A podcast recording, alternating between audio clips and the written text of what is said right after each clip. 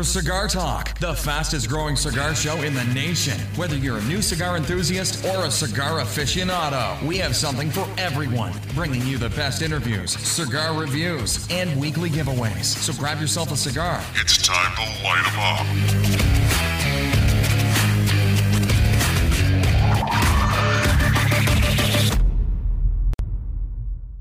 Welcome back to Cigar Talk. I'm your host, Rob Jones. Great show coming up. We have Jeffrey Amendola from Amendola Cigars. We hear a little bit about his history, find out how he got his start in business. Then we'll have our BOTL segment. We talk to Dion from Memphis, Tennessee, find out what he's smoking, find out about some of the local cigar bars or cigar lounges out in Memphis. Then Cigar Man Official gives us his cigar tip of the week. Then we'll head on over to Lubbock and talk to John Curtis, the owner of Smokers Haven. Shop's been around for over 50 years. Then I'll give you my question and cigar of the week. If you uh, go to our website and click on the contact link and send us the answer to the question, uh, you can win this week's prize possibly. Uh, we have a VBS London luxury leather carry case. It's a three finger carry case, super nice. Go by my Instagram account. I'll be posting pictures of it this week until we get a winner. Check it out, super nice. In fact, I even for a, a brief moment thought about keeping it for myself, but you know I don't do that. I like to pass it on to you guys. This week we got something new. We actually have a sponsor. Want to say thank you. Here's our sponsor. We'll be right back. Razer Sport. Sports betting is legal. Sports books are opening left and right, and now is your time to beat them all. Razer will show you how the real professionals beat the book consistently. Visit razersport.com. That's R A Z E R sport.com for a free trial. How to play, what to play, how to win. Join razersport.com free. That's R A Z E R sport.com. It's where the winners come to win. It's Razer.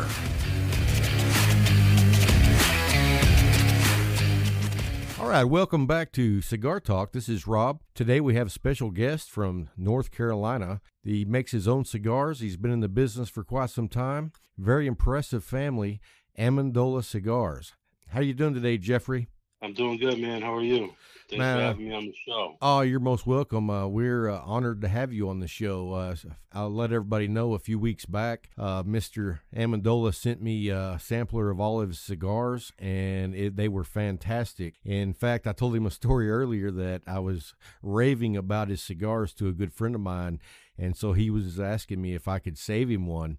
And he came over three days later and was asking me, "Hey man, can I try one of those Amendola cigars?" And I had to tell him that I'd already smoked them all. So that's how good they are, guys. So definitely go That's check him out. Uh, so let's talk about how you got into the cigar manufacturing business, Jeffrey. Uh, how, well, let's go back even further than that. When did you know that you wanted to be a cigar manufacturer? Okay, so it goes back. I mean, I had the idea honestly towards the end of my teen years into my early 20s. Um, I grew up in New York and Massachusetts area, and um, in New York specifically, there was a uh, cigar factory there in the Bronx. I used to sit at and watch guys rolling cigars. I thought it was the coolest thing. Oh, no kidding. Uh, when my family, yeah, yeah, it's right. It's still there too. It's on um Arthur Ave in the Bronx, Wow. and um that kind of got me thinking. You know, I, I always thought that is so cool. The tobacco, how they're doing it. And I was watching. uh, This was before I was smoking cigars, but I was watching how everybody was enjoying them. You know, the actual sit down and smoke a cigar. I was like, wow, this is really interesting. And then uh, when we ended up in uh, in Massachusetts, uh, my brother, my brother-in-law, and I found this little cigar shop, and that's when I just started getting into smoking them myself. And there's a guy rolling cigars in there, and every day, and uh, right outside of Boston. And I remember sitting there thinking, I was like, I would love to do this one day with my life. Wow. I was thinking, yeah, I was thinking more like long-term retirement. You know, go to college, get a job. How old are you now, I'm 35. I'm 35. 35. Well, I'm glad to, Yeah. I'm glad that you didn't wait until you're uh, retired to Right. start doing this because we definitely love your cigars. So you know, if you would have waited till you retired, I, I may not even still be here because I'm uh, fixed to be 50. Mm. So, fortunately There for you go. me, you got started early. So, I did. I did. you fell in love with the cigar industry because you were around it as a young man and you saw uh, the relaxation, the enjoyment, the actual work going into creating a cigar. hmm So, Mhm. at, w- at what point did you make that decision and say, yep, that's what I'm going to do? So I I ended up in I moved to North Carolina in 2009, kind of on a whim, and um, I was looking for cigar culture here, and there wasn't any. They had a few sporadic shops here and there, but nothing. Not many lounges. no one rolling cigars. No manufacturers, and I needed something to do on the weekends. And I thought, you know what? Let me just start making a presence, being that guy that has cigars Nice. you know. So I I actually called the guys in the Bronx and I was like, hey, uh, can I get a good deal on? I need a hundred cigars, like fresh rolled. You know, let me kind of pick what wrapper I want and everything. And um, they're like, yeah, sure. You know, they send them to me, and I I started hosting these events at cigar friendly bars or restaurants. Oh, Uh, very nice. Yeah. yeah, yeah, and it turned into uh, a monthly thing, bi-weekly. I would I ended up started doing them every week, and I was like, you know what? I should have my own cigar company. I was like, why? Why would I wait? Absolutely, this man. Following, yeah, I was selling. People were hiring me to host, um, to set up a cigar bar at their wedding, birthday party, house party, and um, that following year, I, I started a legit business, I guess you could say. And isn't it amazing um, that once you start following your passion, how things start Yeah. falling into place? Unbelievable. I was like, I can't believe people are supporting me. yeah, well, I mean, they're supporting you because you love the industry and you love yeah. the work and you love the people that are involved. And I mean, it's funny that, you know, when you go out and start a business that's really not your passion, it's just work. But when Yeah, you're doing what you love, man, it, that love just goes out into everybody It's- and they open their a- arms for you. Yeah, it's a whole nother ball game. And I actually got to the point where I don't know if anyone else has ever done this before. It was almost like an Uber service for cigars. Oh, like, wow. uh, like Uber Eats, but like Uber cigars. right. so I didn't have a store location or anything. I was working out of my house. And I would have people call me, like find my website. They're traveling to Durham, Raleigh area. and say, "Oh, we'd love to pick up your cigars." I said, "Well, I don't sell them anywhere, but I'll deliver them to you or leave them somewhere." So I would end up actually delivering bundles and cigars to restaurants, golf courses. Oh, wow. It was crazy. I grew out of that real quick because I got out of hand. Yeah, well, um, my other question is so when you first got started in this way of doing the cigar business, kind of like on the side, what was your actual real job at the time? Oh, I was uh right. I moved here and I became a city of Durham police officer. Wow. So you went Yeah. from uh, wearing the badge to selling cigars. Yeah, exactly. Selling cigars out of the trunk of my police car there for a minute. well, that's awesome, man. yeah. How long was it after you started that you were able to say, you know what, this is what I want to do full time, and you were able to leave the police force? Yeah, so towards uh 2014, 2013, that's when I I started my own cigar factory here. So I was still working as a cop. That lasted only about a year because I couldn't manage, you know, we had a cigar factory just two rollers, but I started getting wholesale accounts and I left the department as a detective in 2015. Wow. So and yeah, fall of 2015, I just had to make a decision. I was kind of at one of those points in my life too where I was not happy. I had a I had a good experience, learned a lot, and I was miserable. Well, I mean, it job. sounds like you were doing well at the police force too, if you'd already made detective. So Yeah, I did. I made it really quick, six years. right. So you were doing a good job, but it just wasn't following your passion. No, no, not at all. And then it got to a point where, you know, like I said, I, I was starting to freak out because I have I'm driving around. I had a take home car, but I have to like lug cigars in the back. I'm like, I can't be doing this. This is this is not good. So I had to make a decision. You know, 2015. I just I left. I said, here we go, step of faith. I'm gonna be full time into cigars. And four years later, here we are.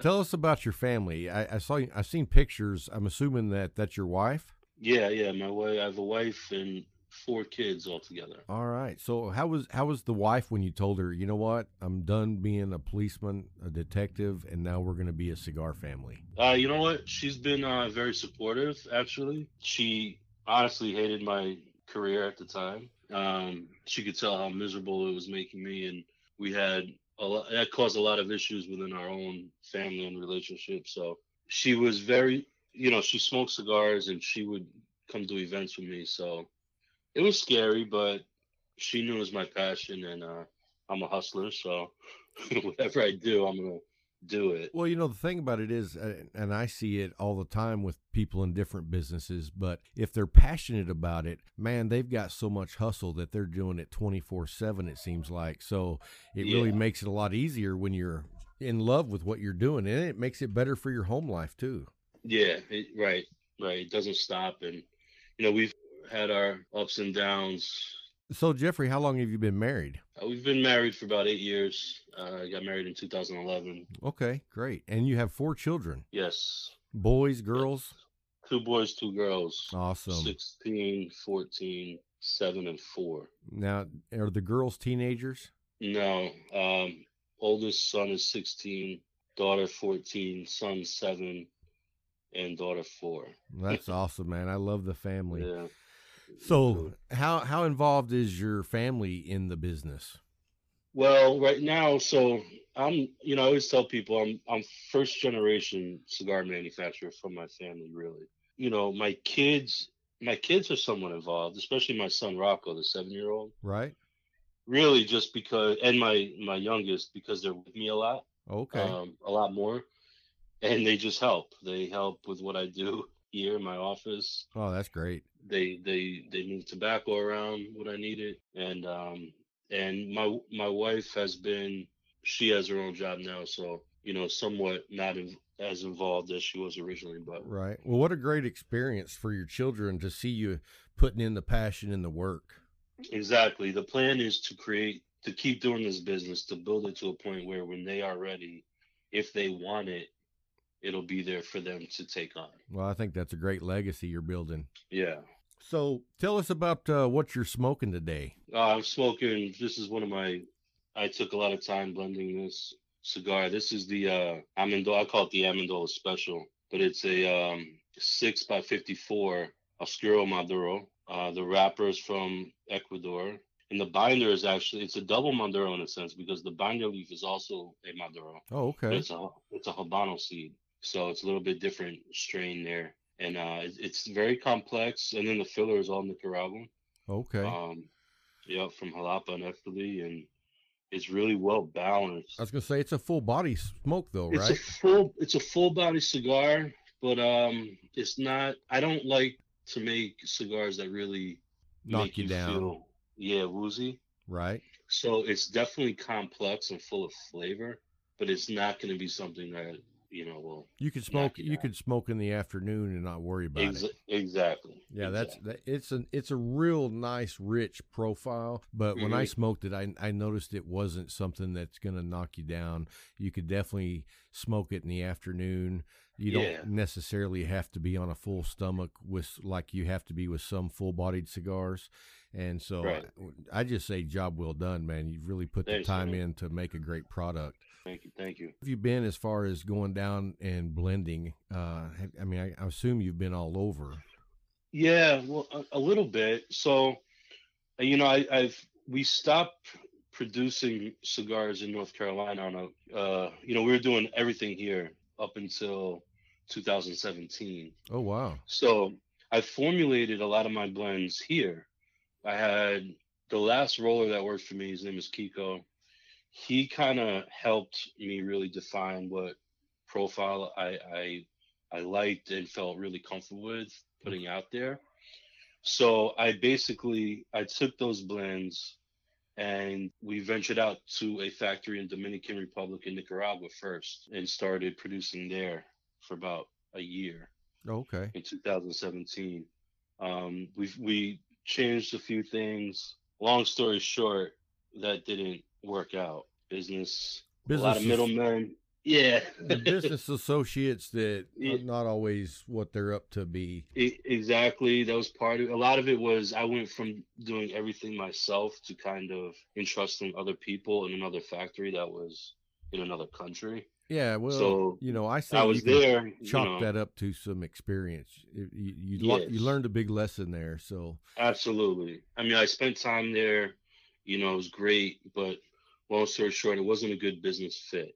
right, Um, that's when about a year and a half ago, I met. I was telling you the other day. Uh, I met Dr. Gabby Caffey, Caffey 1901, right, right. on a whim because we we lost production, and I was freaking out because I was like, well, I don't have a cigar factory in North Carolina anymore. I mean, I, I still roll at events, but it wasn't. I can't roll 5,000 cigars in a month. right. And, you know what I mean? yeah. And uh, we had the factory in the DR in Nicaragua wasn't gonna, you know, we weren't gonna do business with them anymore. So I'm like, geez, I need, I need product. I, I'm worried about my blends. I want them to be at least the same or better, you know, the quality of tobacco. And um, luckily, somebody introduced me to Dr. Caffey, and uh, we talked on the phone.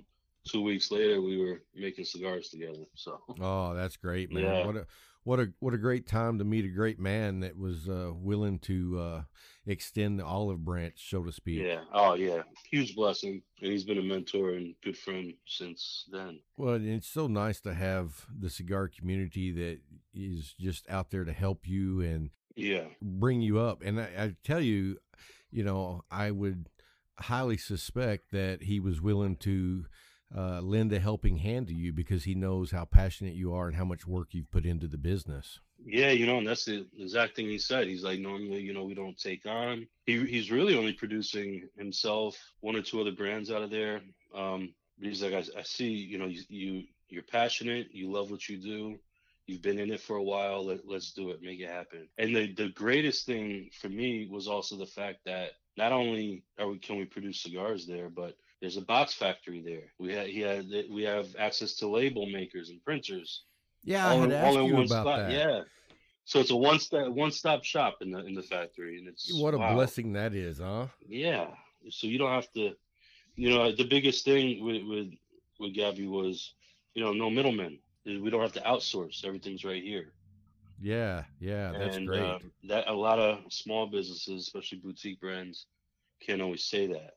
So I think um, that's a, a huge, huge, huge blessing for us to have that. Well, you know, back when you sent me uh, all the sampler pack of all your cigars, what was one of the things that I uh, told you that I loved was Mm. that you have a great cigar, you have a great product, but you didn't put a cheap looking Right. band on it. It was it was it was a beautiful band, which, in my opinion, if you have a great cigar, it should have an appropriate band, and you definitely hit it out of the park with your band, your box. thank you. Everything looks great, man. Thank you. Thank you. Hey, so I wanted to take people on a little journey here, and let's go back. Uh, I saw that you'd post on Facebook some photos from I'm I'm gonna guess probably from the 90s, uh, just by the pictures. But there was a uh, woman in these pictures that were actually rolling cigars, and it looked. Uh, where was she rolling cigars at? Oh, actually, no. Was, she was okay. So she was one, my, one of my first cigar rollers from Cuba. oh wow. Yeah, she. Um, I met her on a whim in, in let's see, what when was that? Early. I mean, early two thousands. Okay. Well, no, close. No, I'm sorry. What, what year is it now? 2019. Yeah, right when I moved down there and I started toying with the idea of doing cigars. I was doing an event at a cigar shop, and the next day she walked in and was looking for work. And uh, somebody, she just moved from Cuba, and somebody gave her my number, and uh, she ended up working for me. And that was a photo we took in the factory. It looks old, but it was from 2011, 2012. Oh, okay. Just had that nostalgia look to it, and the fact that she had come from Cuba where she rolled cigars, and now she's rolling cigars in your factory. That that's an amazing story. Yeah, unbelievable. Um, but I do have, I think what I also posted, and what you might be thinking of is the woman that actually taught me how to roll cigars. Yeah, yeah, yeah. That's the one I'm talking about. Yeah. So she is actually super well. I mean, she's well known. She's based. She's also Cuban. She's based out of Ybor City in Tampa, Florida. Oh, okay. And uh, her name is Odelma Matos. Uh, her brand is called La Farona. Oh, she has her own brand. Yeah, so she she has a a factory in in Ybor City. She only makes she only sells what she makes in there. Her and her family. I went down there uh, just to check out the scene and to see how people did this back in around 2011 2012 and i met her and i said i saw her rolling in a window and i went in the shop and she had a bunch of rolling tables back there. I said i, I don't know if you do this but would you be willing to teach me how to roll cigars? I said i know tobacco. I, i've been teaching myself about you know blending and regions and all that. But i was like i really need someone to sit down with me and teach me. And she said yeah I, I put those tables in to teach a class. You'd be my first student. So pick two weeks and come back. And I said, okay, I'm there. Wow, And, that's uh, amazing. And yeah, you they, know, they took me in. to see people rolling cigars for those of us, which is the majority, have no idea how to roll cigars. Right. It's an amazing uh, skill that. i I mean, just watching someone roll a cigar to me is amazing. Yeah, and, and I felt like, look, I'm gonna. I was getting really involved in this. Like this has become my passion all of a sudden, and I was like, I really need to know how it works. I need to be able to do it. You know, I don't want to. Yeah, you want to learn. You wanted to learn the right way. Yes, yes. I didn't want to just be like a guy that has his own brand and somebody else does all the work. I mean, you get to that point eventually, but I wanted to know the ins and outs, touch the tobacco myself, train myself in the craft so I know what I'm talking about. Exactly. And I could go take that with me and showcase it, what I learned, what I dedicated to my craft. This is what I do. And Well, I'm gonna tell you, one of these days, um, we're gonna get together, and you're gonna show me how to roll a cigar. Although I, I Yeah. will probably not be able to master it myself, It but I would takes a while. love, yeah, I would love just you to sit down and show me how it actually works. yeah, man, for sure. What What do you have up and coming uh, in the near future? Yeah, so near future, uh, it looks like uh, the plan is to relocate to Miami uh, and do all of my dis- distribution out of Miami. Uh, work more closely with Caffey in the factory as a factory representative. Okay. Um, and you know, have you heard of the Boutique Cigar Association of America, (BCA)? Yes. Yes, I have. Okay, so that's something uh, Gabby Caffey has spearheaded, and it allows boutique brands to join and fall under one umbrella where to really support each other and as an association get get more reach. Small boutique companies. And uh, that's that's been really helpful for me. So having that there uh, we've already have met and I, I won't really expound but we've met uh, distributors and potential buyers buyers from all over the world that want to um, hopefully uh, buy our product and distribute internationally. So I think that's a huge uh, market coming up, especially with the boutique cigars in general, because I- think a lot of cigar smokers, we start out on the uh, Mhm. general brands that everybody's heard of and, you know, the marketing dollars that built those brands up. But the thing about it is, over the years, uh, I hate to say they've lost the uh, quality control, but they're just Yeah. making cigars massive. And so when we go to these boutique cigars, it's like you're getting a quality Yeah. product that people are still passionate about. And so I think that the market in general is starting to really recognize that boutique cigar. So I think having a boutique association is it really a great is. start it's for it's you awesome. guys. I'm excited. Just already, I'm excited about what uh, what they could uh, bring bring to the table. So yeah, that, that's what that's what's happening. We're we're thinking about doing the IPCPR. Uh, that's still up for debate on if that's something we want to invest in and partake in, or continue to get on the road ourselves. and uh, Now, would you be going as Amendola or would that be under the umbrella of the boutique association? It could be both. It could be uh, we a few of the brands that want to participate. We we go in and get a booth together and just represent ourselves. You know, you know, sh- share share a large booth. I see. and, um, you walk in and we're yeah yeah. I I, think you I think that's where you know we're we're gonna need to be in the near future. So hopefully hopefully we could do it this year. If not, definitely next year. But I see. So I Yeah. read an article. I wanted to get your opinion on this.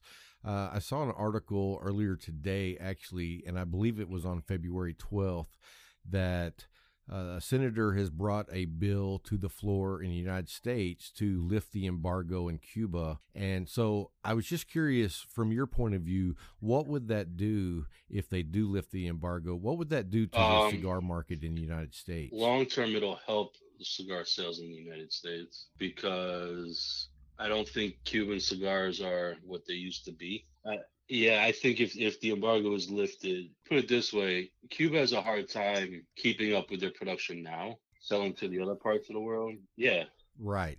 Well, and that's what I was thinking. If they open up to the largest cigar market in the world, honestly, I feel no like way they're gonna, be able to. It'll uh, flop, and then it'll help us out. I see. Well, and I, I the other thing that I thought would be helpful is maybe once and for all we can do away with the myth Absolutely. that the Cuban cigars are the best. Absolutely. You know what I mean? Because now nobody gets Cubans, and they all have this mythical uh, thought process that Cuban cigars are the best. So I think that would be finally people would be like, "Oh, I had a Cuban, and you know, it was uh, it was a good cigar, but it Yeah, wasn't near as good as what I thought it was." And I, be." I spoke. I was in Germany last year with um, Passion Puro and uh, Dr. Caffey uh, at the InterTabac trade show, and I got to meet a lot of distributors out there, and they they have a lot of complaint. They you know they've been dealing with Cuban cigars since day one, um, but their consumers and customers are complaining about consistency problems, draw issues, quality of tobacco with the Cuban market. Um, so they're not they're not Yeah, and I've heard I've heard from some different people in the industry that said one of the biggest problems with Cuba is that they Yeah, just right. destroyed their soil as far as growing tobacco because they don't ever change up the crops. So It it's is, just constantly being beat down and losing those great quality. they probably have some of the best cigar rollers in the world. I truly believe that you know the people that I left, the the workers there, the cigar rollers there are extremely skilled and trained. But I think it's hard to produce quality when the tobacco isn't up to par. Right. So what you're saying Yeah. is that you'll get a great rolled cigar. It'll smoke great. You're just missing out on some of those unique flavors that are coming from or profiles that are coming from Nicaragua. you'll you'll miss out on that the consistency as well. I I def I see. I got you.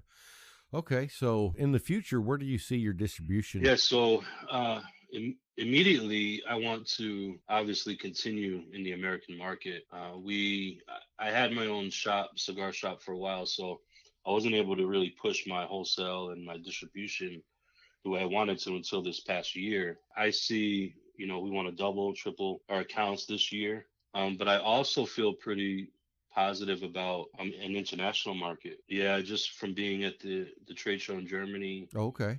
Um, there's still a process for me to get my blends registered with with Europe and Asia, um, but that's in the works. And uh, really, I'm looking for honestly, I'm looking for cigar shops and lounges across the states that will give my brand a shot and uh, try it out. Well, uh, after uh, smoking the sampler that you sent me, I I've definitely been, um, you know, I've been mentioning your cigars to other people Yeah, right. I put you in contact with some of them. So and so anybody that I talk to, I I definitely tell them about your cigars because you know I love a good product and and I it's not just the product, it's also Yeah. the man behind the family of cigars. So, man, you impress me with what you do. So if anybody wants to find out about Amendola cigars, I know he's on Facebook. He's on Yeah, the Instagram. website. uh, you also have a website. AmendolaFamilyCigars.com. Okay, so they can reach out to you there, find out about your uh, uh, distribution for other shops.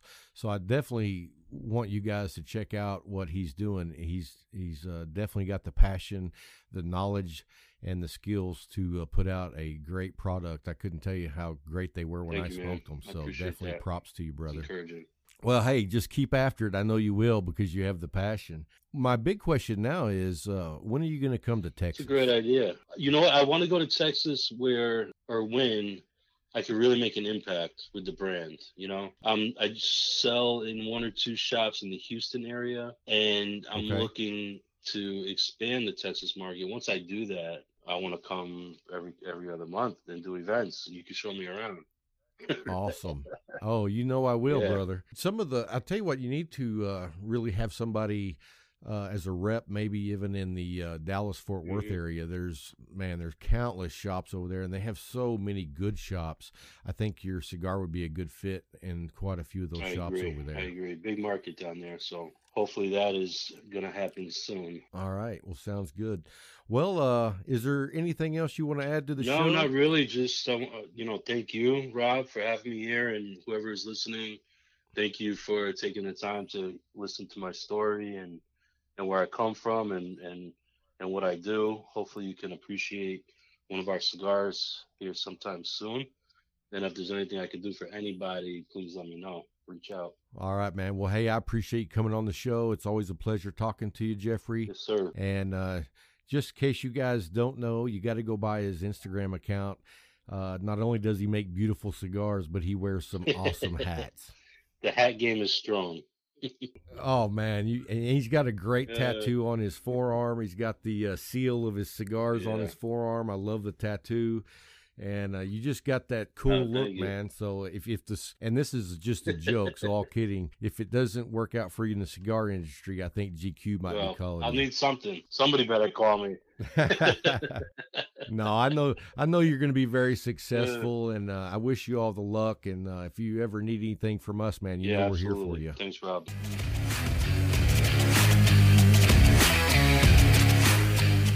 So tell us what you're smoking tonight, brother. Well, tonight I am actually smoking the Drew Estate Undercrown. Oh, that's a good smoke, man. Um, you can't. I'm a big fan of Drew Estate. You know, they never they never do me wrong.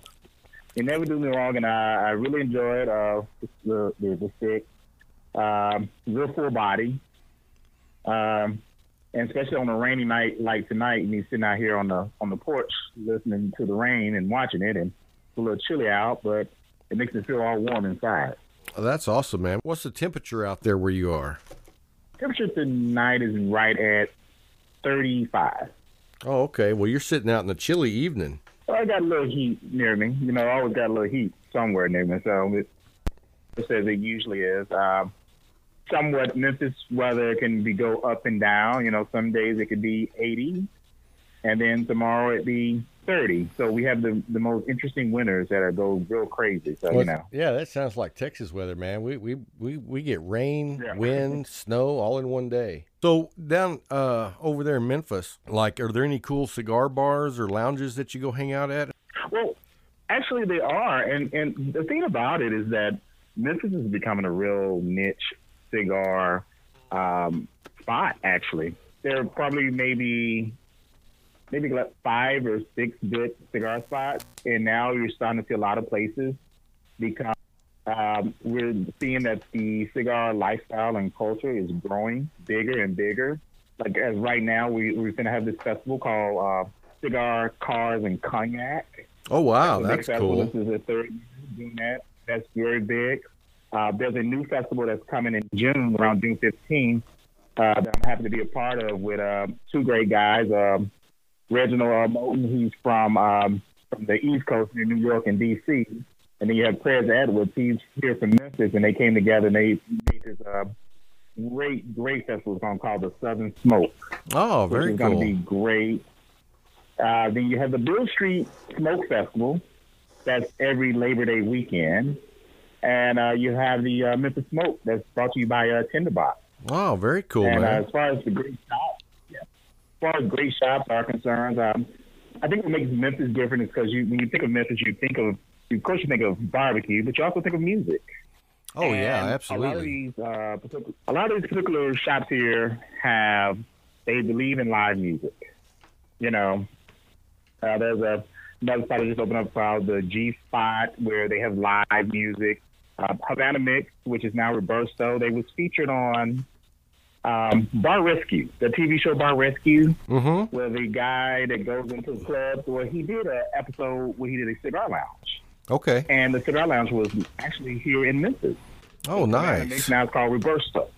It's located um, off Beale Street. Uh, Burning Desires, Tinderbox is a great franchise.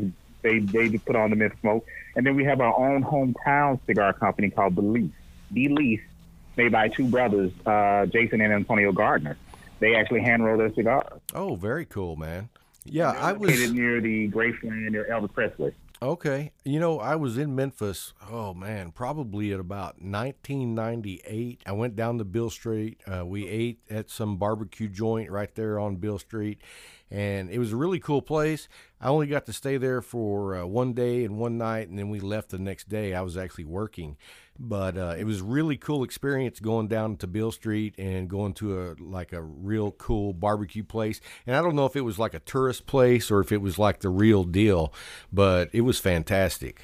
We are home of the barbecue. Um, I would tell you, Rob, you should come to Memphis in May. Memphis in May is probably one of the biggest festivals uh, around the world. Uh, we celebrate a different city each year, usually an international city. But what makes this one unique is that we're celebrating Memphis, the city, our own city of Memphis, which will be turning uh, 200 years old. Oh wow, man, that's cool. And the third, yeah, and the third week of Memphis in May, we have the international barbecue competition.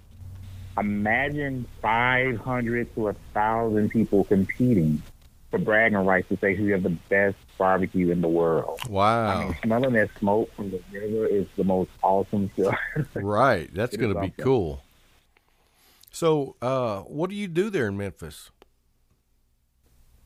Well, currently I work as a packaging engineer for a medical device company, but my biggest passion, believe it or not, is working with my cigar crew uh, group that that I started about ten years ago. We have the cigar crew Memphis, and we have other cigar crews around other cities. We have a cigar crew Dallas. Yeah, you were telling Uh, me y'all Nashville. have y'all have uh, cigar crews all over the nation, like all the cities. Yes, we do. How- good networking, and um, right now, hopefully, we're trying to work out something with uh, Cigar Crew Nashville. Hopefully, we can put something together uh, for the uh, NFL draft that's coming up um, in April, which will be actually in Nashville this year. Oh, nice! I didn't So know we're that. gonna see if we can put together a nice little a nice little smoking session. Um, I had a great time at the um, at the draft last year, actually in Dallas. I attended that one, so I was like, man, you know, it's, it's a good feel and stuff. And you can never get enough of football and cigars. So Hey, man. So when you were at the draft in Dallas last year, did you see how that uh, Eagle player dissed on the Cowboys so bad? Were you there for that? no, I did not get a chance to see that. I this thing I arrived the opening day that uh, Thursday. Uh, we went out to Arlington. Um, I remember on the way there, the big news was that Dez Bryant wasn't uh, was was just released by the Cowboys. Right. And um, I, I I went to the the Star out in Frisco.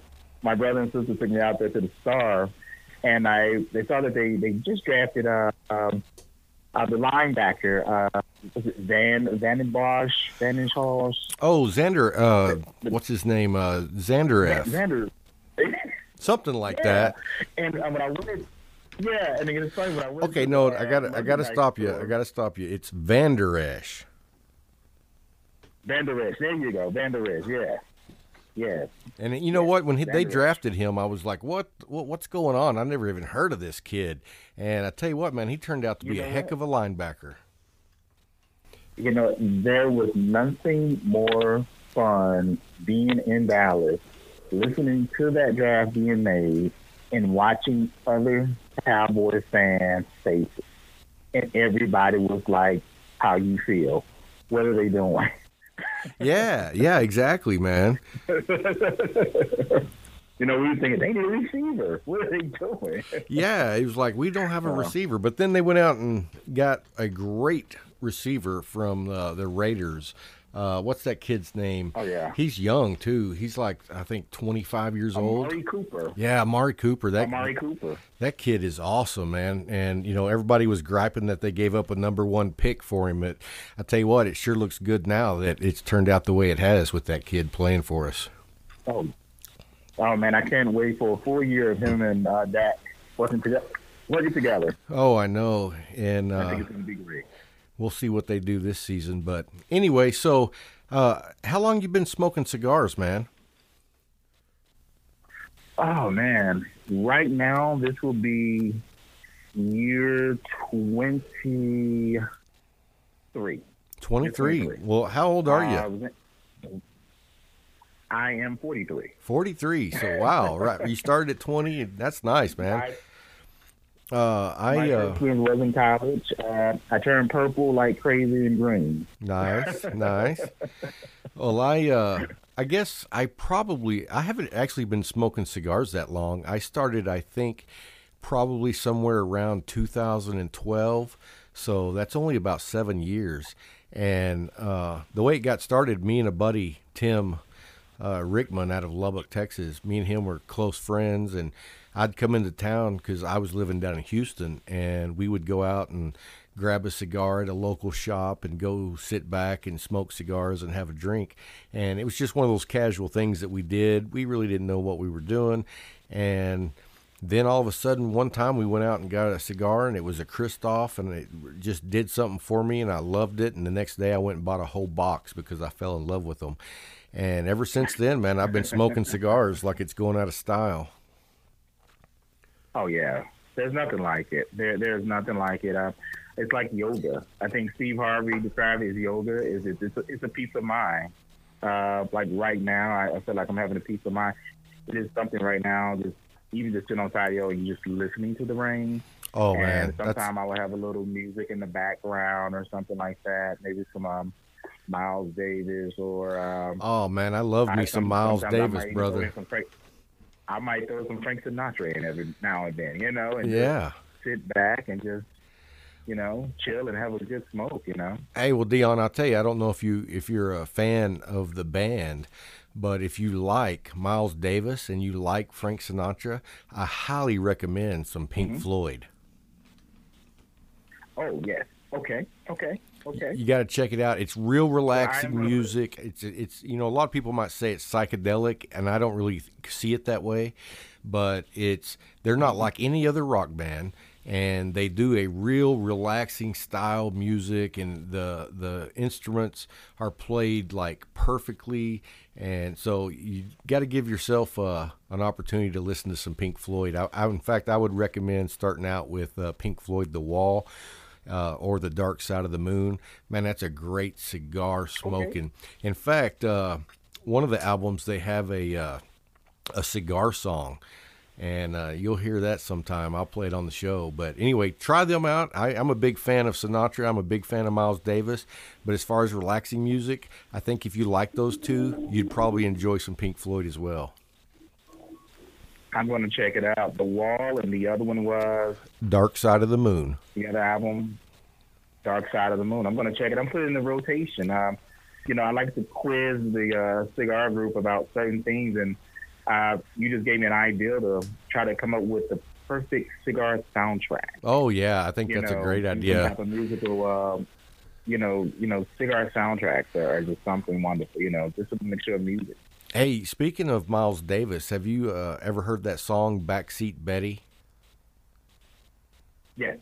Man, I love that bass playing in the song in that background. Whenever Miles starts playing that trumpet, dude, and that bass is just thumping. You know what I mean? Oh yeah. Oh yeah. But then it, it, it opened it up for me to start listening to other jazz artists. Um, like I was unaware um, the former basketball player, uh, late Wayman Tisdale, was a bassist and a jazz musician. Oh, really? And um, yes, when he retired from the game, um, his, actually, you know, his best friend was was Toby Keith. Oh no, I did not Um, know that. Because Wa- Wayman Tisdale was a big time college superstar at Oklahoma. Okay. So Toby Keith was Oklahoma, Oklahoma. So he looked at him real big and stuff like that. And um, he was a bass guitarist. Uh, at one point, I think he either had diabetes or had a car accident. He had to amputate one of his legs, but he still kept playing and kept playing until his death. But uh, he had some great jazz uh, music. Uh, it's something to you gotta just check it out. Yeah, what's his name again? Look up Wayman Tisdale. Wayman Wayman Tisdale. I'll definitely check it out, man. I, I'm a big music buff, and a lot of times I'm hanging out in my cigar shed and just you know smoking a cigar and listening to some good music and just relaxing, man. It's it's it's. I love some good music. It is. It is, and that's the beauty about uh, Memphis and cigars. the way it brings music and the cigars together. It brings people together. You know, it uh, it forces that conversation. Um, I've traveled to different places, and whenever city I go to, for me to gauge a city, I have to go visit a cigar lounge Oh, absolutely. because I, for one, I feel, I feel comfortable, and then I get a, a niche to it. Uh, I remember I went to a cigar lounge in Minneapolis, Minnesota, in the Uptown area. I went in, got a cigar, and you know I'm very talkative. You know when I introduce myself, but everybody was looking on their phones. You know they was isolated, looking on their phones, and I said, okay, you know something different for me Yeah. because where I come from, we put the phones down and actually have a conversation. You know, and, and that that's that's somewhat it, it's just the romantic part about cigars is that it is people will say, well, was it the cigar? Well, the cigar was good, but but the moment you, you you want the moment to still be there. And I've had times I've sat there all night with my friends having great conversations, smoking cigars, not realizing I smoked about maybe three, hmm. four. I, I, I got to tell the truth, four cigars. Hey, man, I like that. It, it sounds like me and you need to hang out and smoke cigars together. We do, we do. Well, hey, man, uh, I don't know if I can make it up there in May. I would love to come out there for the celebration of Memphis. That sounds like that would be awesome. But if I can't make it up there, I'll definitely let you know when I'm going to be out that way, and we will meet up at the cigar lounge. And uh, first cigars on me, brother. hey, that that sounds great. And uh, you're still in the Dallas area? I'm actually in Abilene, Texas. I'm about two hours uh, west of Dallas area, but I'm up in Dallas area quite a bit. Okay. So if you ever get out this I'll way, let me you know. when I'm on my way from there. Yeah, that sounds let you good. know. Absolutely, man. Well, hey, man, I appreciate you being on the show tonight, Mm-hmm. and uh, we will talk to you appreciate you, soon. Oh yeah, man. It's I'm I'm honored to have you on the show, and thank you so much for taking the time. And I hope you enjoy the rest of the rain and the cigar, and listen to some of that good Pink Floyd I turned you on to. Hey, hey, it's a winner. All right, man. Hey, stay in touch, and we'll talk soon. All righty. All right, take care, Dion.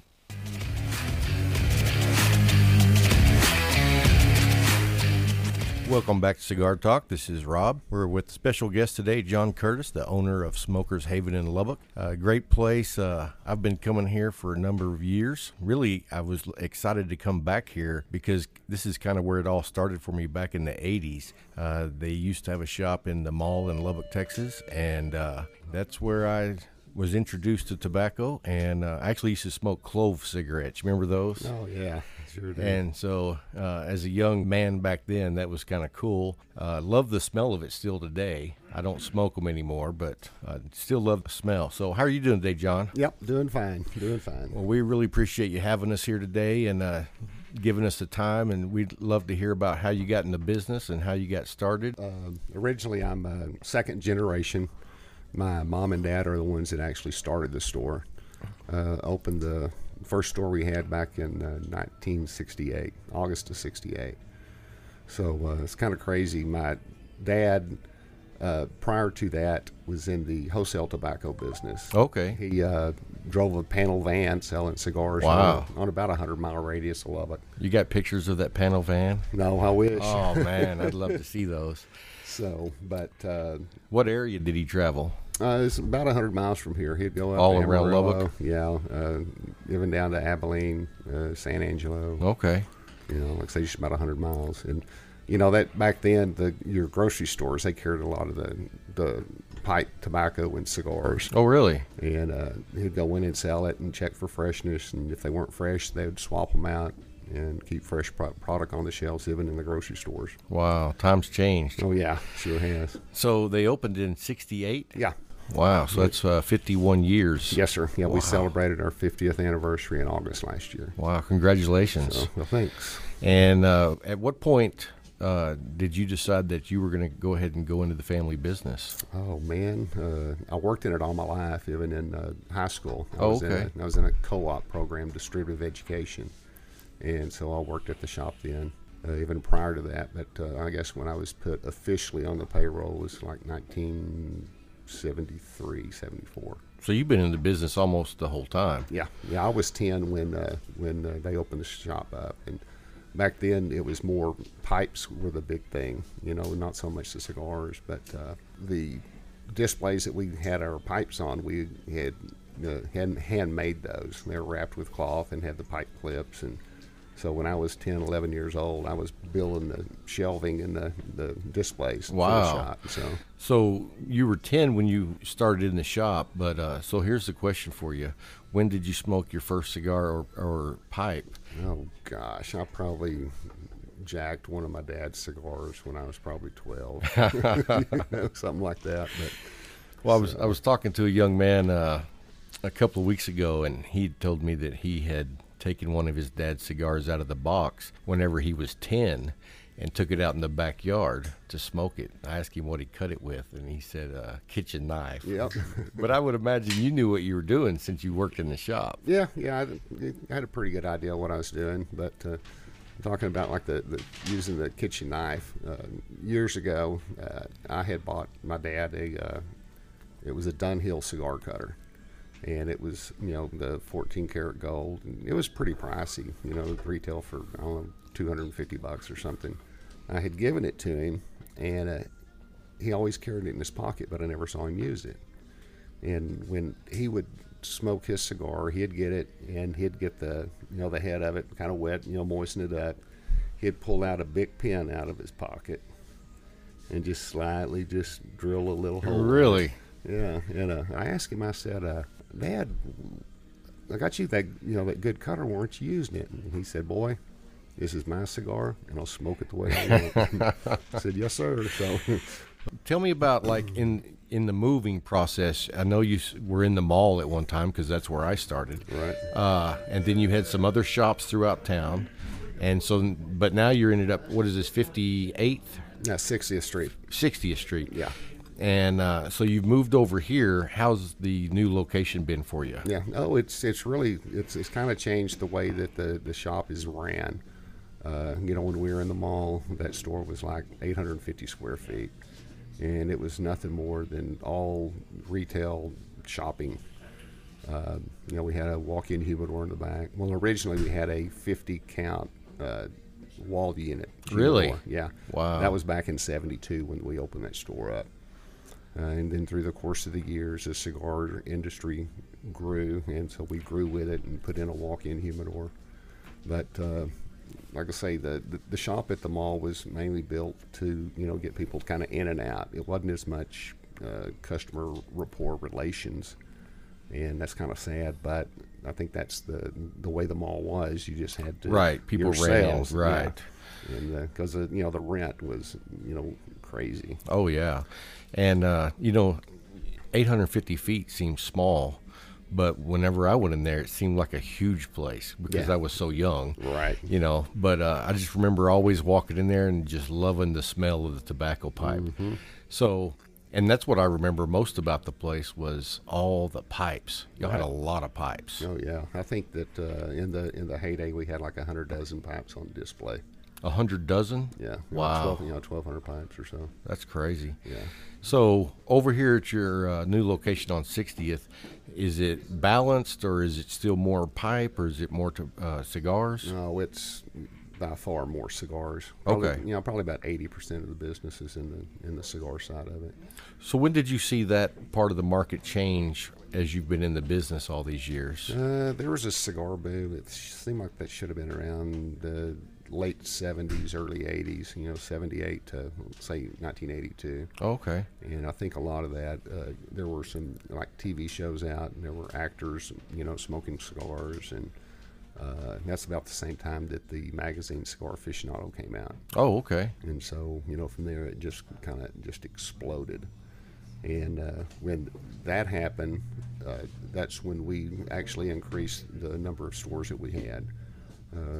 We've had uh, at one time a total of six stores. We had uh, three of them here in Lubbock. We had two out in Tucson, Arizona, Wow. and another one in Albuquerque.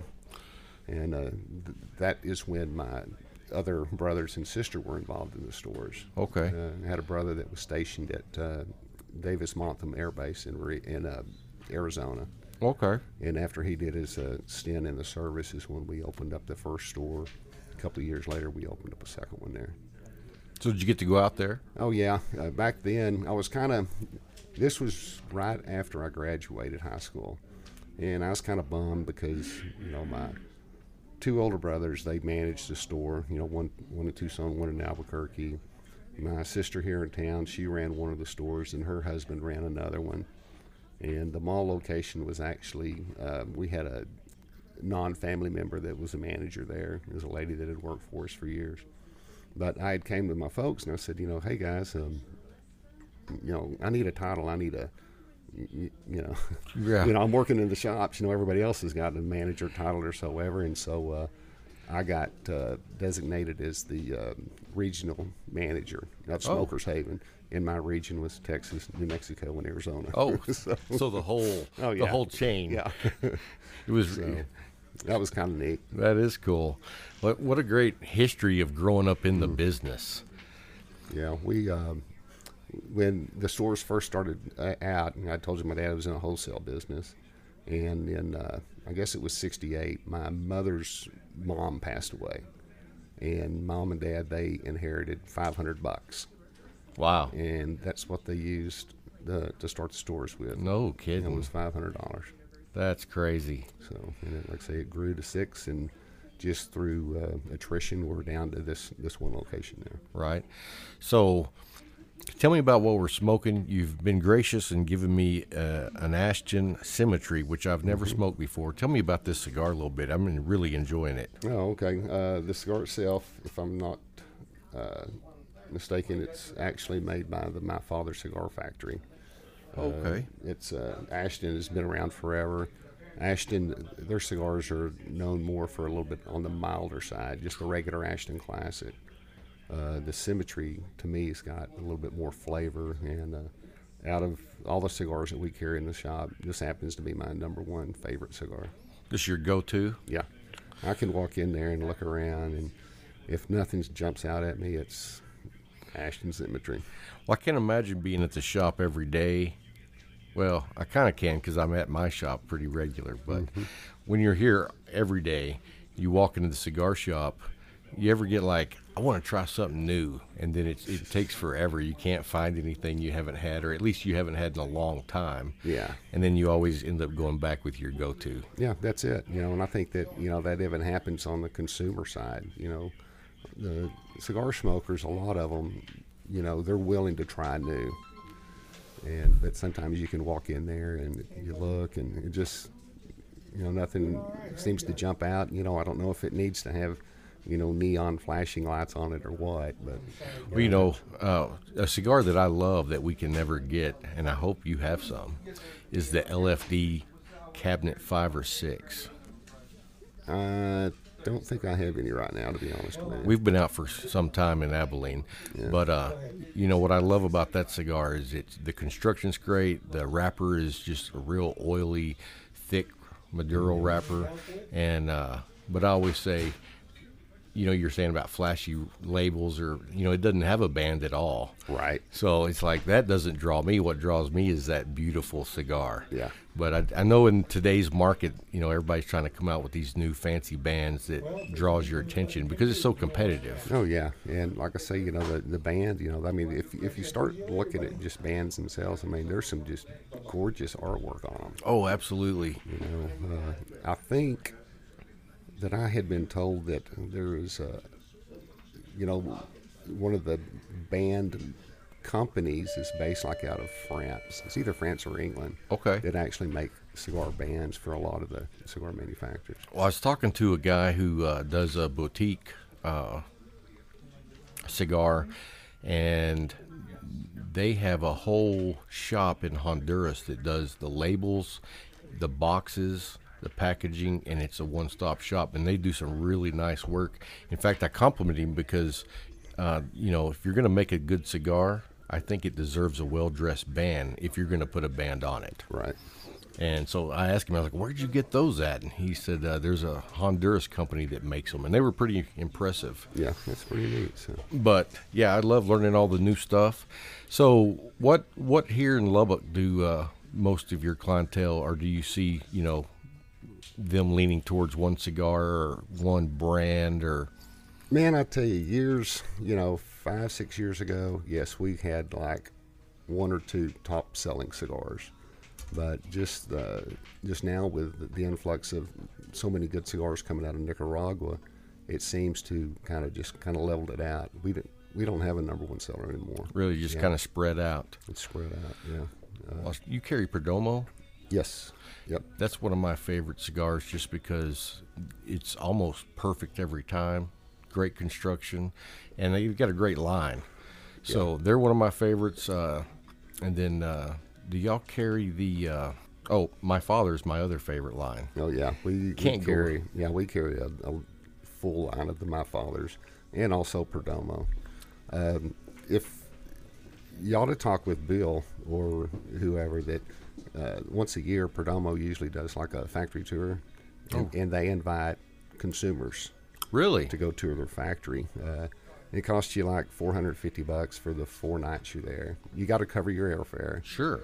uh, to Nicaragua, and uh, then it's like 450 bucks.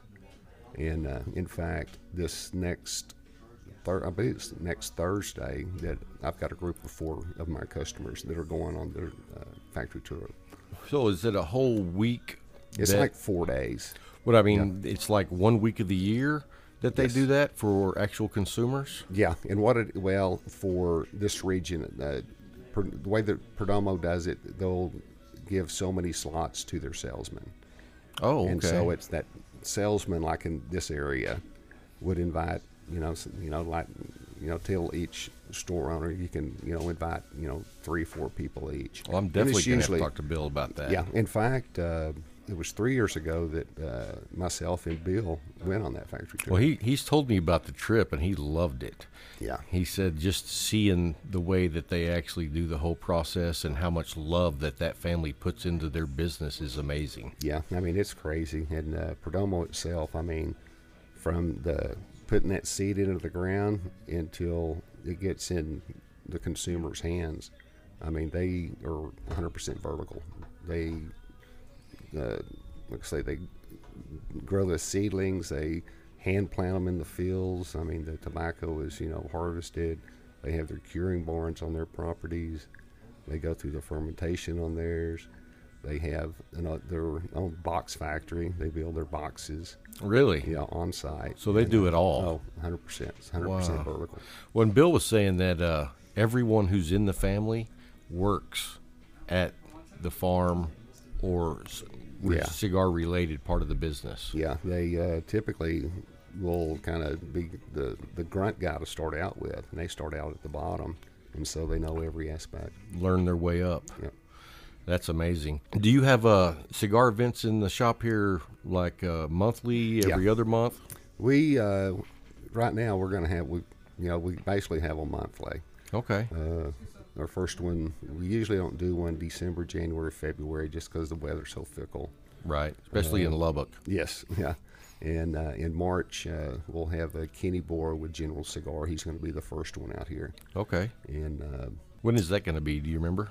I believe it is like the 24th of March.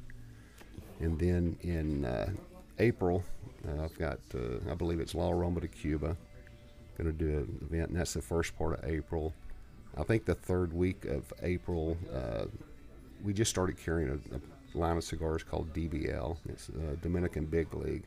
Oh, I haven't heard of them. Yeah, it's a it's a fairly new one, um, and the owner uh, is going to be in the shop. Oh, Now great. he's coming in. We're going to do kind of a kickoff, and he actually rolls cigars. So Oh, wow. roll- yeah, he'll be rolling cigars on site. Well, I may have to come up here for that. What day of the week is So, that on? Uh, that'll be on a Thursday.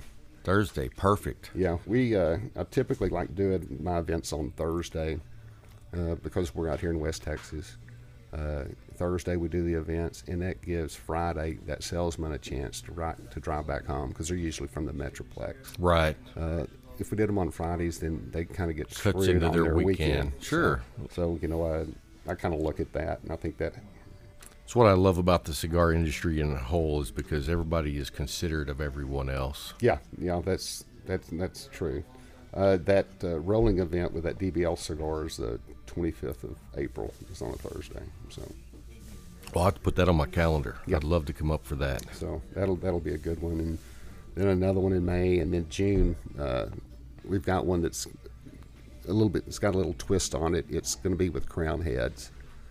Uh, most of the Crown Head cigars are actually made by my father cigar as well. I did not know that. Yeah, but on the uh, Crown Head event, uh, our salesman uh, Brian McGee, out of uh, I believe he's out of McKinney, uh, he'll be here, and uh, if you buy a box of cigars, he'll cook you a ribeye steak on site. Have y'all So, done that before? We haven't done that. I've but, heard uh, somebody did that before, and I was like, I got to get in on that. Yeah, yeah, it's uh, know, what he's calling a meet and greet. You buy a box, Ah. and, and he'll say, "How do you want your steak? Mid rare to whatever," and he'll go out there and cook it. Very nice. How much longer do you think you're going to be in the business? I told you, well, we both know Bill's going to be retiring here shortly. How, how much longer do you see yourself in the business? Uh, Probably until I die.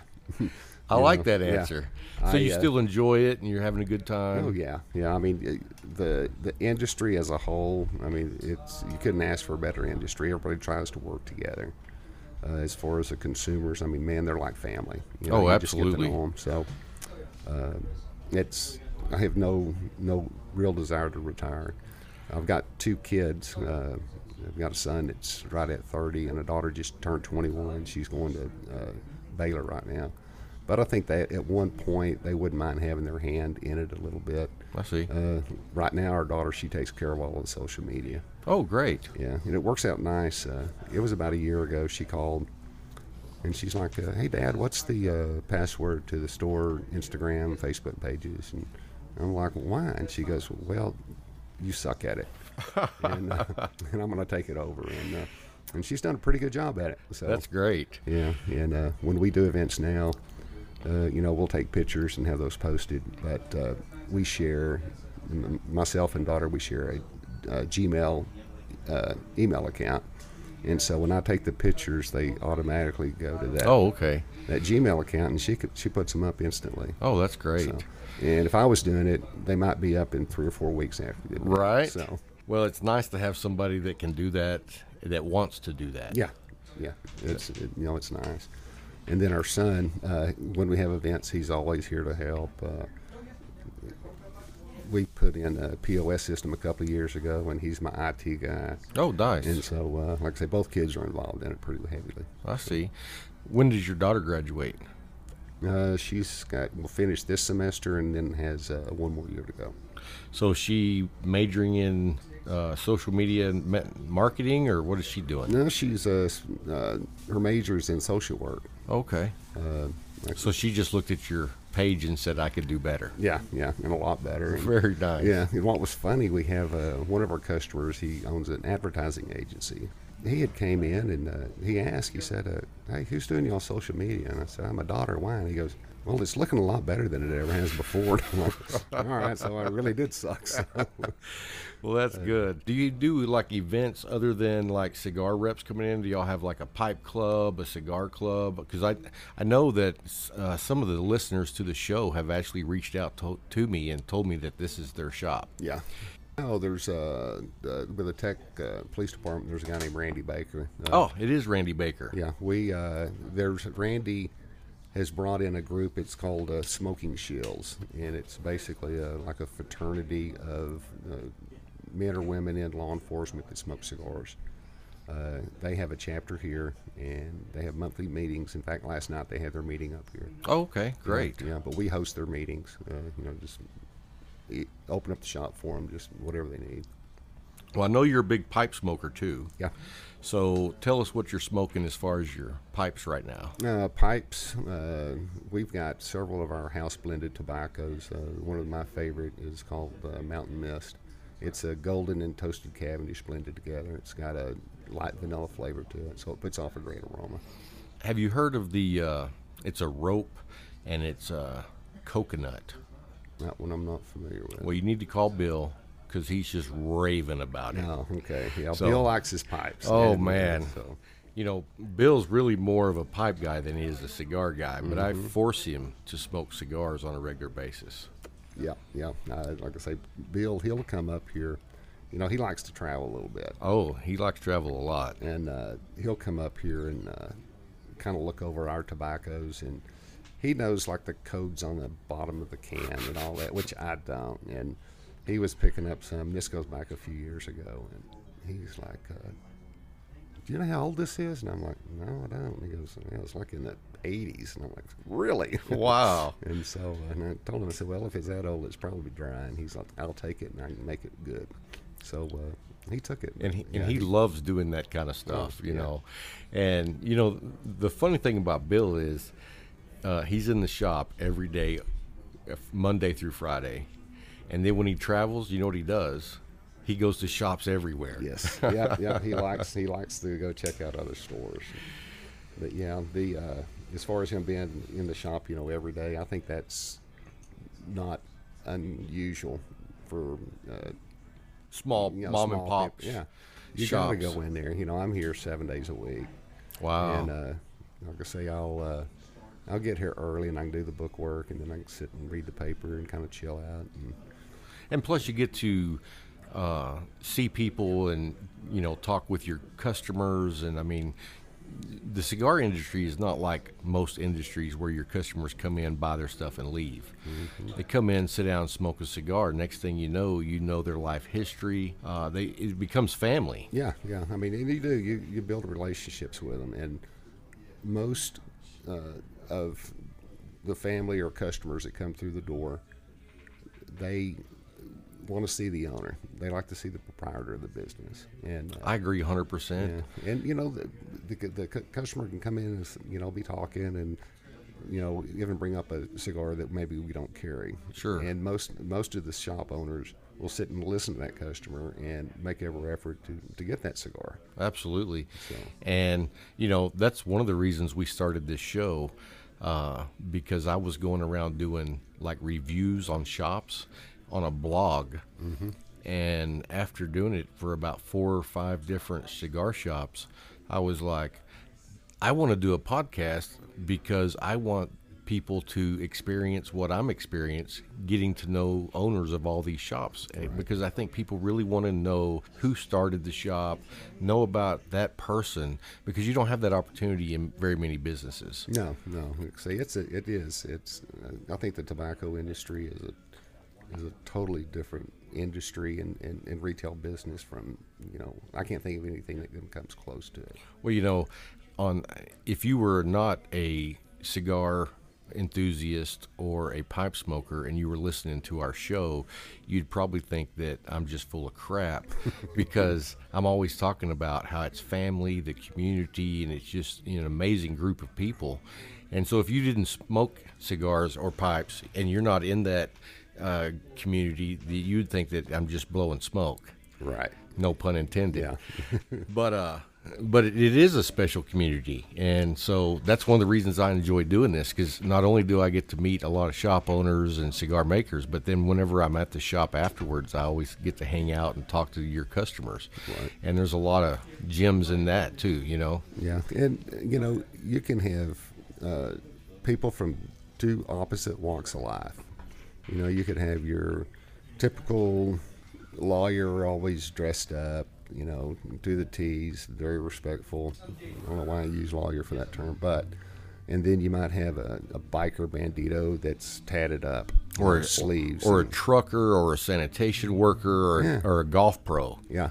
But once they walk into that shop, they all have something in common, and that's that cigar in their hand. Absolutely. And you know, I was up in Temple a few weeks ago and I was at the hotel, so I went downstairs and went out on the patio and was smoking a cigar by myself. And within 10, 15 minutes, a guy walks by and says, Hey, man, where'd you get that cigar? And next thing I know, we visit for like 30, 45 minutes. He's writing down my phone number. He wants to listen to the show. It's just that automatic bond that you have that you wouldn't have in any other field that I could think of. Yeah, yeah, and, and that's what makes this whole industry so good. Anyway, man, well, that sounds like a, a great business you have going on here. I can't wait to come back for a couple of your events. I'm excited about that, and being that it's on Thursday, I can come. Yeah, so yeah, that works we'll out good for me. All right. So I want to thank you so much for being on the show and taking the time to talk to us. Is oh, before we go though, I wanted to find out and let our listeners know how they can find you on social media. Ah, okay. Uh, we've got a website. It's uh, Smokers LTX for Lubbock, Texas. Uh, dot com. Uh, Instagram also is Smokers LTX. Okay. And also the Twitter is the same, Smokers LTX. And I'll put a link on my website. Uh, for Instagram, I'm cigar underscore talk underscore podcast. And I'll uh, have a link on my webpage. So if you go to my webpage, I'll have a link to your shop with the episode that we have on the air. Okay, sounds like a deal. Well, hey, I appreciate it. Thank you, You so much, John. And You thank bet. you thank you for this great cigar. All right, hope you like it. Oh, I do. Okay, thank you. All right, and this week on Cigar Talk, we have a special edition.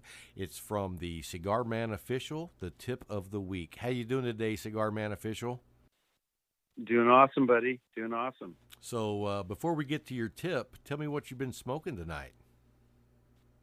Well, tonight I tried a um, Cuban cigar. Well, I, it's a Remembering Cuba, so it's not quite a Cuban, but uh, it smokes like a Cuban that uh, I got recommended by a very good friend of mine. Crickets. Yeah. yeah. well, so- Rob.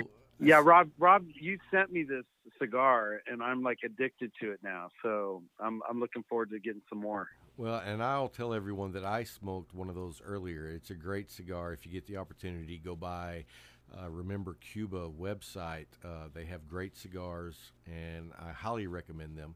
So if you get that opportunity, I know most people haven't heard about them, but they really are good cigars. Christian down there in Florida is the blender and uh, the manufacturer of those cigars, and he's a really nice guy. So if you get the opportunity, check him out. But let's get back to uh, Cigar Man Official. He's uh, got a tip of the week for the new cigar uh, enthusiast. So uh, lay it on us, Mr. Uh, cigar Man Official. What you got?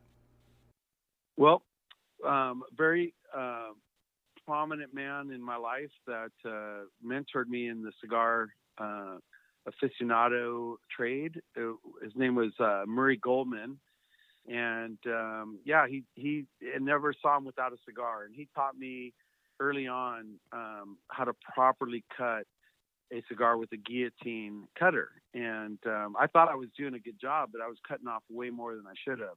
So he taught me a little trick that uh, I never forgot, but uh, I don't use it as much anymore because I'm pretty good at it. But it really helped me out when I was starting out. Was to any really decent guillotine cutter, if you lay it flat on a table and you place the cigar in the in in, in the guillotine cutter and you place it on you know to the length of the um, table and you cut it, you're going to get a perfect cut. And so most most people don't know that that they're made that way. So you never want to cut off too much. So you just place it on the table, place the cigar in there, and cut it, and you're going to get a perfect cut every time. Perfect. So let me ask you this: What's the consequences of cutting off too much? Well, what's happening is you're you, there's they every cigar maker puts a cap on their cigars, and they um, when you cut too much of it off, you're actually smoking more of the binder in there and the filler and versus the cap. The cap is really what is going to give you that uh, experience of smoking a nice cigar. So you don't want to cut too much off, but you know it's it's a fine art, and um, this yeah, is one way definitely. wrong. Some of the caps are bigger than others, so you have a little more leeway, and then some of them are pretty actually thin. So you do have to take a look at that cap before you cut it. And I'll tell you this: I back whenever I didn't know a whole lot about cigars, I uh, cut a few that were I cut way too much off, and I didn't know any better. And the other thing that happens when you cut too much is that the cigar tends to unravel on you. The wrapper will start unraveling. So another tip I will give you is I know some people like to take the bands off but I've found that if you leave that band on right up until you get the heat to the band, that band actually serves a purpose, and not just to be, uh, you know, decorative or nice looking, but it also helps hold that uh, wrapper together so it doesn't unravel on you. So between making a good cut like what you've told us and keeping that band on, it will really help protect your cigars from unraveling on you. And and what I've also learned is the heat. When if you keep the wrapper on, the heat when it gets to that level, when you're getting near the wrapper, it actually loosens the uh, glue in there, so it'll come off a lot nicer. If you try to take the wrapper off too early, you'll actually peel off the wrapper with the the band. Now, l- let me ask you this: Have you, and I know you've smoked Romacraft. Uh, oh yeah. You know, I'm a huge supporter of Rom- Romacraft. I love their cigars. I think they do quality work. Uh, great flavors, uh, nice assortment on their line, lots of different sizes. So you know, I'm I'm a huge Romacraft fan. But I will say this: here's the one thing that drives me and lots of other people nuts about Romacraft is the band is horrible as far as trying to remove it. It's a two-layer band, and the first band will come off decently easy, but then that next layer of band, it's a nightmare to get off. So Romacraft, if you ever listen to this show, we would like to know why you make a band that's so hard to get off. Now, the Easter egg that some people may not know on a Romacraft band is that when you peel that first layer of band off, the white band, which if you look at it in the light, kind of tilting it back and forth, you can actually see embossed art all the way around the band, and it's like uh, uh, hieroglyphic. Uh, excuse me, hieroglyphics, and so like there's skulls and uh, ne- Neanderthals and different art. So I mean, there is something cool about the band, but Romacraft, let's make it a little easier for all, everybody to take the band off, please. Absolutely. And if you don't know what an Easter egg is, it's a surprise. Basically, it's something that not everybody knows about, but something you want to discover on your own, and it's it's awesome. So what you're saying is I just ruined it for everyone. you did, but it's cool. Uh, well, hey, man, we really appreciate your tip of the week, and we'll be talking to you next week. So come up with something good for everybody. Uh, we're looking forward to uh, all the tips you have, and uh, just hope you stay smoking all week, my friend. Light them up, baby. Absolutely. Hey, take care, man. We'll talk to you later. Okay, guys, it's time for Cigar of the Week, and this week I'm going with the Warped Guardian of the Farm. It's a great medium smoke. It's uh, very well constructed. I, I, like most of the cigars that Warped makes, but the Guardian of the Farm, uh, I love having it with a good cup of coffee, uh, morning or afternoon. Uh, it really uh, has some good complex flavors. It's smooth and uh, it's a good smoke. So uh, try it out. let me know what you think. And then uh, I want to say thank you for Cigar Man Official for providing our tip this week. We appreciate that. And uh, let's go ahead and get to the question of the week and see who wins this uh, VBS London three finger leather carry case for your cigars. Uh, this week's question is What year did Bill Bender make the pros in golf? If you can tell me that first, uh, go to the website, click on the contact link, send me an email about when Bill Bender made the pros, and you will be the winner of the uh, three finger VBS leather carry case. Uh, next week, we have Billy from uh, Viva La Vida Cigars. Uh, it's a brand new release that just came out this week. Uh, we're going to be uh, talking to him next week, and I can't wait to have him on the show. And then we'll have another special guest, which is Paul Allen, the author of When Tobacco Was King. We'll be uh, speaking to another brother of the leaf, or perhaps a sister of the leaf, uh, in the uh, BOTL segment of the show. And so I think that's going to wrap it up. I hope you enjoyed it. And uh, until we see you next time, stay smoking, my friends.